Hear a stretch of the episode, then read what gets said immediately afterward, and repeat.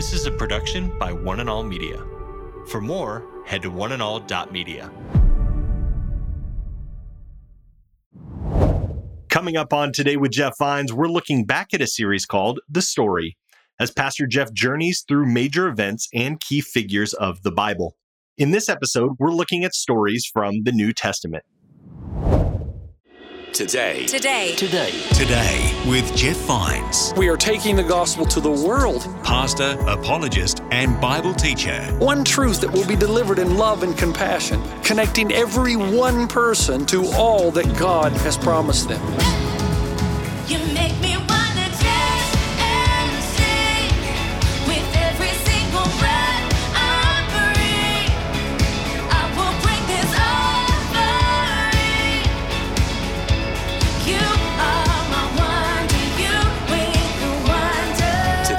Today. Today. Today. Today with Jeff Vines. Welcome to Today with Jeff Vines. My name's Aaron, and today we're continuing in our series titled The Story, and we're going to be looking at Matthew chapter 13. And Pastor Jeff is going to be looking at the parable of the seed and the sower. Jesus confused many when he spoke about the kingdom of God, and we're kind of left wondering what did he mean? Well, in this parable, Jesus explains God's kingdom is here right now. It's not far away in heaven, it's not something that's coming someday, but it's being planted right here on earth with you and with me. So let's join Pastor Jeff with today's message.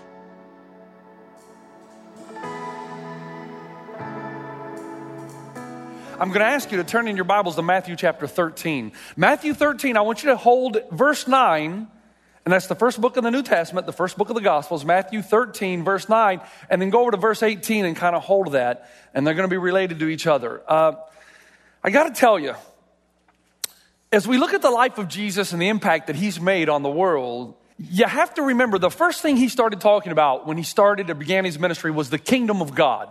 He kept saying, Repent, for the kingdom of God is near. Repent, for the kingdom of God is at hand. Repent, for the kingdom of God is upon you. And that caused a lot of confusion because some people wanted to know what the kingdom of God was. Is he talking about a literal kingdom on the earth? And there were thousands of Jews that misunderstood that and they thought Jesus was going to be the king, sit on the throne, and they were going to rule the kingdom. Was he talking about in the kingdom of God? Heaven. Are they one and the same? And there is a sense in which Jesus said later that there are similarities, but he also said when you pray in the Lord's Prayer, you are to pray, Our Father who art in heaven, what? Thy will be done on earth as it is in heaven. So somehow, Jesus said there is the final heaven. There is the place that one day Christ will come us and come to us and take us to be his own and we will be where he is and there will be no more mourning, no crying, no pain, no, all the suffering will end. But he kept saying you don't have to wait for that. There is a sense in which that can be here now. And so he said, repent for the kingdom of heaven, the kingdom of God is here. It's upon you. Turn around right now, go a different direction. The kingdom of God is here. And so Jesus began to define the kingdom of God as the power of God coming to earth to heal every alienation, every brokenness, and every area of life. So he taught that you don't have to wait. And only Jesus taught this. Only he taught this. You don't have to wait to go there. There is a real sense in which up there can come down here right now. Now, maybe not in its full consummation, but there's something about up there, the ideal that you and I know exists can become the real. That part of the kingdom of God for which we all yearn can be part and parcel to the world in which we live right now. And Jesus said, you can have the kingdom now. Alienations, brokenness, those can be healed now. Your depression, your anxiety, your fears, your frustration, your worries. The kingdom of God, the ideal can become the real, and you can start right now to enjoy what will one day be the consummation of the kingdom of God. Right now. So, what did people start doing? They started asking, okay, well, how do I get that? Uh, give me some of that kingdom stuff. I want that. How do I get in? And Jesus said, okay, I'm glad you asked. And he started to tell stories and parables about how to step in to the kingdom of God right here, right now.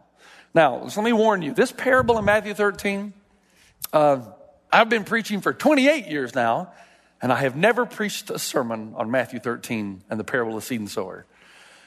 I went back and did a little word search on my computer, and I realized, man, you, and you call yourself a preacher.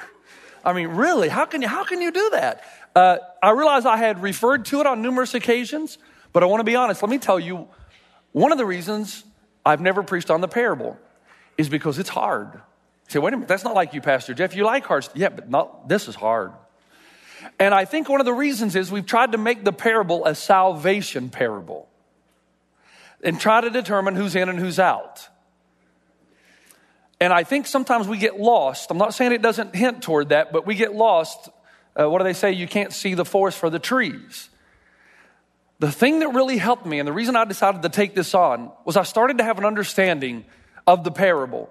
And remember, I tell you, when you look at a parable, look at the thing that stands out, look at the thing that's different, and that's where you focus.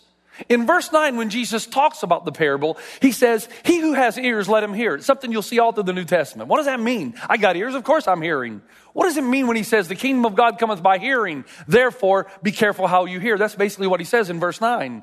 Here's, here's how we can understand this difficult parable because the parable is about a seed and a sower. And the seed is the word of God, and the sower is the one who spreads the seed. And Jesus is going to tell us a story of four different types of people that receive the seed. And out of those four, the last one is the only one that has the security that he has stepped into the kingdom of God. These three don't have that. I'm not saying they're not in. It's just the only one who has the security is this guy.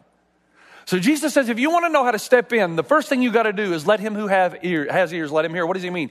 He means, as I tell this parable, make sure you listen carefully. Make sure you listen with great intention. Make sure you do not come to me with any presuppositions about what you think I ought to be so that you can hear what I actually am. Don't come to me with any presuppositions what you think the kingdom of God should be. Make sure you listen intently and carefully so that you'll understand what the kingdom of God actually is. Now, you ladies who are married, you know what selective hearing is all about, right? Your husband is, is uh, he, he majored in selective hearing, you know? Uh, so, Jesus says, be careful that you don't hear selectively. Did you see the movie Dumb and Dumber? I mean, it, yeah, okay, it's one of my favorite movies. I'm sorry. But it, I think it's Jeff Daniels. I can't remember if it's the other character. But one of them falls in love with the beautiful redhead. And I think they're out in the snow having a snowball fight or something. And uh, Jeff Daniels, or the other character, looks to this uh, young, beautiful redhead and says, What are the chances of a girl like you falling in love with a guy like me? Remember what she says? She says, One in a million. What was his response? So you're saying there's a chance then? No, that's not what she's saying. Jesus said, Be careful. Let me give you an example of how Jesus says, Listen intently. A guy comes to Jesus when he's expanding his kingdom, and he says basically this He says, Jesus, I'll follow you wherever you lead me. What does Jesus say? Now, if you were building an earthly kingdom, and you were trying to expand your earthly power, you would take a guy like that and say, Man, you're just the kind of guy I'm looking for. Come on. But instead, Jesus says, Foxes have holes Foxes have holes. Birds of the air have nests, but the Son of Man doesn't have a place to lay his head. Well, talk about a downer. And he basically says to the guy this He's saying, Are you sure you know what you're doing? Are you sure you've heard me? Following me is not easy, it's not for the faint of heart. Do you know I'm going to ask you to die every day to yourself and live your life for a purpose greater than yourself? I'm going to ask you to pick up your cross daily and follow me. Are you sure you want to do this? Have you heard? Now, in order to express to us the difference between the people who hear and receive and understand and the people who do not, he tells this parable. And he gives us four different types of hearts that hear the word of God, the good news of the gospel. Here's the first one. There are those, first of all, who listen with a hard heart. Now, you're gonna, I'm going to have to talk fast. And I'm going to get a little emotional and passionate about this because this is what makes pastors tick when they get a chance to, to, to dissect a parable like this. The first guy that hears, Jesus said, is the seed that's sown along the path. Now, this guy receives the gospel strictly by the intellect.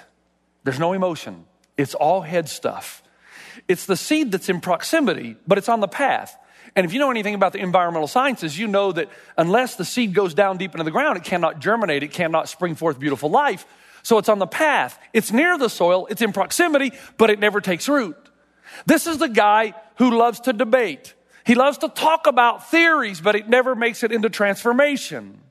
This is the guy that's in proximity to church. He or she may even come to church all the time. They may be around the Bible all the time. They may be around Christians all the time or not. But either way, they've got a knowledge of who Jesus is. They got a knowledge there is a God, but it never makes it past the head down deep inside into the heart. So when they come to church, if they do, they don't come for an experience, for God to dissect them, for the Bible to cut them in half, to know them better than they know themselves. They come because it's some kind of spiritual appeasement. They think if they come, then the wrath of God will be turned away from them and God will give them what they want. So for them, there's no joy getting out of bed on the weekend. There's no joy of worship. It's all head stuff, and it's been head stuff for 40, 50 years. They know the truth, and they love to debate theology. You can have Bible college professors in this category. You can have great theologians and philosophers in this category. They know it, but it never penetrates. It never germinates. It's truth without power. It's theories without any transformation. And Jesus says there's never been a time in this person's life, it never goes down deep. They know it, they hear it, but it never takes root. They're the kind of people who never have or seldom have an experience where they feel like the Bible or Jesus has them by the throat and is tearing them apart. The people who never feel a deep emotional where there's an awakening to who they really are in the presence of God and their need for salvation and grace and mercy. Oh, they know it theoretically. They theoretically know about grace and mercy, but to experience and to be repentant, penitent, no. There's never deep movements in the soul or seldom. Because to them, it's all up here. That's it. Intellectually, it never makes it into the heart. When you lose somebody that you love, uh, if you lose a mother, a father, a son or daughter, I don't presume to know what it's like to lose a son or daughter. I can't imagine. But I have lost both my parents. And I can tell you this if you lose somebody that you love and you're a follower of Jesus, and you go through the, uh, the funeral, and some of you are going to start shaking your, you're going to know exactly what I'm talking about. Some of you won't, but listen, trust me. The next worship service that you attend after the death of a parent or somebody that you love is the deepest, most spiritual experience you'll have up until that time. Do you know why? Because suddenly you moved past the theory into what is real. And you began to realize that God can sustain you through an enormous amount of pain. And you realize the reality of heaven. And something happens in you where the Spirit of God opens your eyes and you begin to see things you've never seen before. That your mom, that your dad, that your husband, your wife, your son or daughter really are in heaven with God and they would not want to return. Something, now you've heard it all your life, it's theory all your life, but now you experience it. These people never or seldom have that type of an experience. It never makes it past the head. They love to debate, they love to argue, they love to talk theology, they love to talk end times, but it really never makes it down deep into the heart. Jesus says, that's the first. And I, I describe these people. The reason he's like this, they're the kind of people like every, everything they say is like, hmm. You ever know people like that? Hmm, that's interesting. Hmm, that's a good thought. Hmm, I'll have to ponder that. But it never makes it past the head down into the heart. Now, here's the second group of people those who listen with a shallow heart. If he's all about, or she's all about intellectualism, this guy's all about emotionalism. All about, all right, if this person is, mm hmm, this person's about, yeah. I mean, everything to them, they, they, somehow are introduced to Jesus. And they're kind of like, yeah, and everything's super, super emotional to them. They're excited about Jesus. They're happy. They've gotten some hope. There's even a little bit of life change in them. The Bible says that they're the people who receive the word and at once receive it with joy, great emotion, but they have no roots and last only a short time. They're the people who find Jesus and they're happy because they, they believe they found the secret code to life. They've got the trump card now. They've got the key that will get them everything they're looking for down here. They don't see Jesus necessarily as Savior. They see Jesus to help them get their Saviors. So they're looking for health, wealth, prosperity, and riches and a business that grows and to be successful in life. And they think, man, now I've got the power within me to do that. But the Bible says, unfortunately, as the seed goes down, it's shallow ground because there are not enough roots, they can't take the heat of the sun. And when the Bible uses the metaphor of heat or fire, it's talking about tribulation, trials, difficulties in life. So these are the type of people they come and they, man, I got Jesus. Yeah. And they're happy for a while. Man, he's so great. He's going to give me everything I've ever wanted right here, right now. Good job, promotion, the right girl, the right guy. And then suddenly their life's not going the way they thought it would go. And they bail because they think to themselves, man, what good is Jesus if he's not going to give me what I want? So, boom, they're off to the next happiness fix. Jesus is just temporary. I'm going to try him for a while, and as long as he gives me everything that I want, I'm in. They wanted a blesser, not a savior. They wanted a sugar daddy, not a king. I've got two friends in New Zealand. Both owned their own business. One was building his business, the other one was a real estate agent. Both of these people lived these kind of lives. They hmm. moved past the intellect, they knew it was true, into the emotion, where they thought, man, Jesus is going to build my business. And as long as everything was going well, they were all about Jesus. When things were not going well, you would see some of them disappear, or sometimes they would disappear when things were good and come back when things were bad. They used Jesus like that. So when things are really, really good in their business, yeah, oh man, Jesus, man, he's given me everything I ever need. But you never see them. There's no service, there's no sacrifice. They think Jesus is their personal savior in the sense to save me from any trouble that I might have. And when he doesn't deliver, I'm out of here.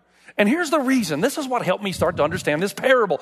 The reason Jesus uses the seed analogy is because in the first century, uh, powerful kingdoms were sometimes illustrated in the form of a boulder. It was a boulder that would come down and smash. And earthly kingdoms were always about coercion, manipulation, and just smashing people uh, into. Uh, into some kind of allegiance. It wasn't really from the heart, it was just a force, a coercion. It was a, a revolution that forced you to do what you really didn't want to do. So the kingdoms like Babylon and Greece and Rome, they came down as a thundering boulder to tell you that you're going to yield or you're going to die. It was suddenly, it was forcefully, it was coercively. It breaks the ground. The boulder smashes the ground. Now you think about it. I mean, you throw this boulder, it just smashes the ground, but there's no real underneath internal transformation. It just transforms things externally, not internally. Jesus comes along knowing that. And he decides instead in his kingdom to use the seed analogy. A little bitty seed, I mean, it's so small. But if you know anything, again, about the environmental sciences, you know that if you can plant something and if you put concrete over it, the roots will grow up and break through the concrete. That Jesus was trying to say, my kingdom is not like an earthly kingdom, and why would you want it to be? Because they don't last. They only last until the more powerful kingdom comes. Jesus uses the seed analogy because he's trying to say, my kingdom is organic. It's gradual, it's gentle, it revolutionizes internally, it transforms the land by reordering and rechanneling its energy into life giving processes. In other words, God's kingdom does not transform from the top down, it transforms from the inside out. Think about it. If you're really going to defeat evil, if you ultimately want to defeat evil, how are you going to do it in the world? Are you going to legislate morality and force everybody to be good? Good luck with that. Or are you going to change them internally, one life at a time?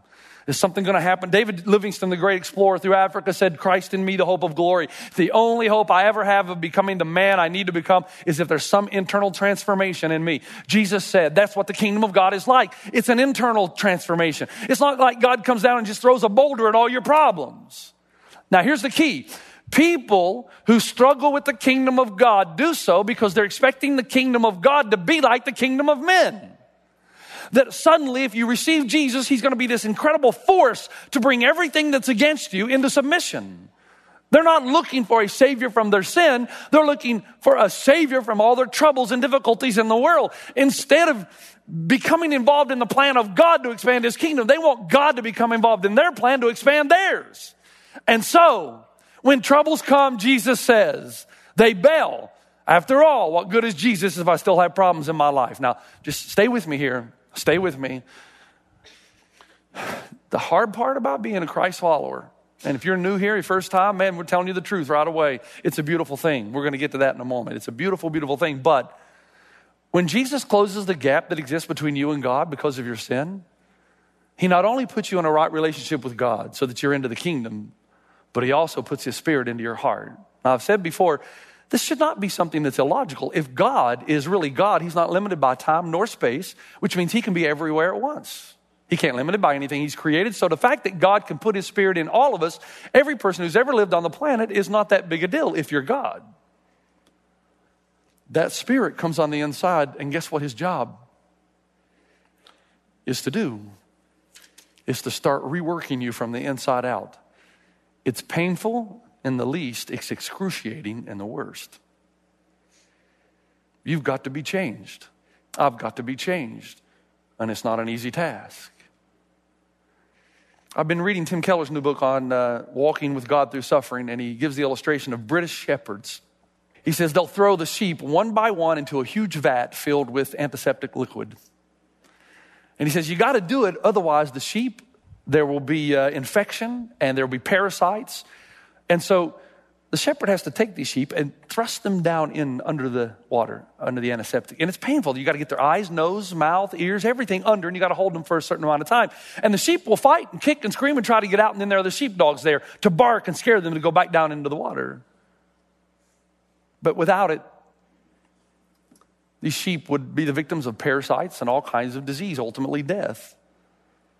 Tim Keller says every time he thinks of that, he remembers that Jesus is described as the Good Shepherd. Elisabeth Elliot, commenting on this act of British shepherds, says, If only there were some way to explain it to the sheep. Know, don't you wish you could speak sheep? Listen, this is not a bad experience.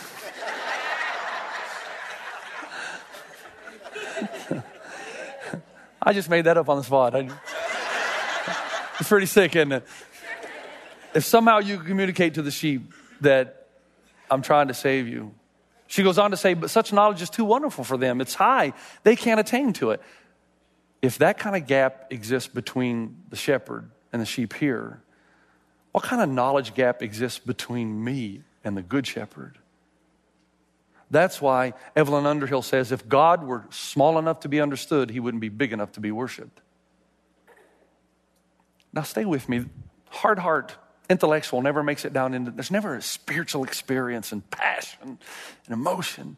But this guy's all emotional, and all he wants is, is a, a genie. Rub the lamp three times, get what you want. When he doesn't get that, he, he, he goes. Now, it's not difficult as a theologian to say this guy's not in and this guy's not in either. They didn't take crew, they didn't get it. It was temporary at best. But then he starts talking about this guy. And the third guy, he's those who listen with a divided heart. Now, stay with me. This is the guy that represents most of us, probably. Before I really look at him, because I think the parable, that which stands out, is about this dude, let's make sure we understand who this dude is. In verse 13 of chapter, verse 23 of chapter 13, but the seed falling on the good soil refers to someone who hears the word and understands it. This is the one who produces a crop yielding 160 or 30 times what was sown. So we know who this guy is. Intellectual, emotional, they're gone, they're not in. This guy, oh man, he got it. He knows who God is. He knows who Christ is. He knows he needs a Savior. He knows the Spirit of God's working inside him. He's not perfect. He still fails. But man, he knows who he belongs to. He knows where he's going. And these tears that he cries are not tears of sorrow, but tears of joy. It's a relief, this guy. He finally gets it. He knows, man, I belong to God. God placed his spirit in me. I am forgiven. I am saved by grace, not by anything that I've done so that no man could boast. I am saved by the grace of God through the cross of Jesus Christ. He's happy. He's elated. He's discovered his spiritual gifts. He knows what his purpose and plan for his life is. He's got it. And he's so overwhelmed with that truth that he's overwhelmed with tears of joy.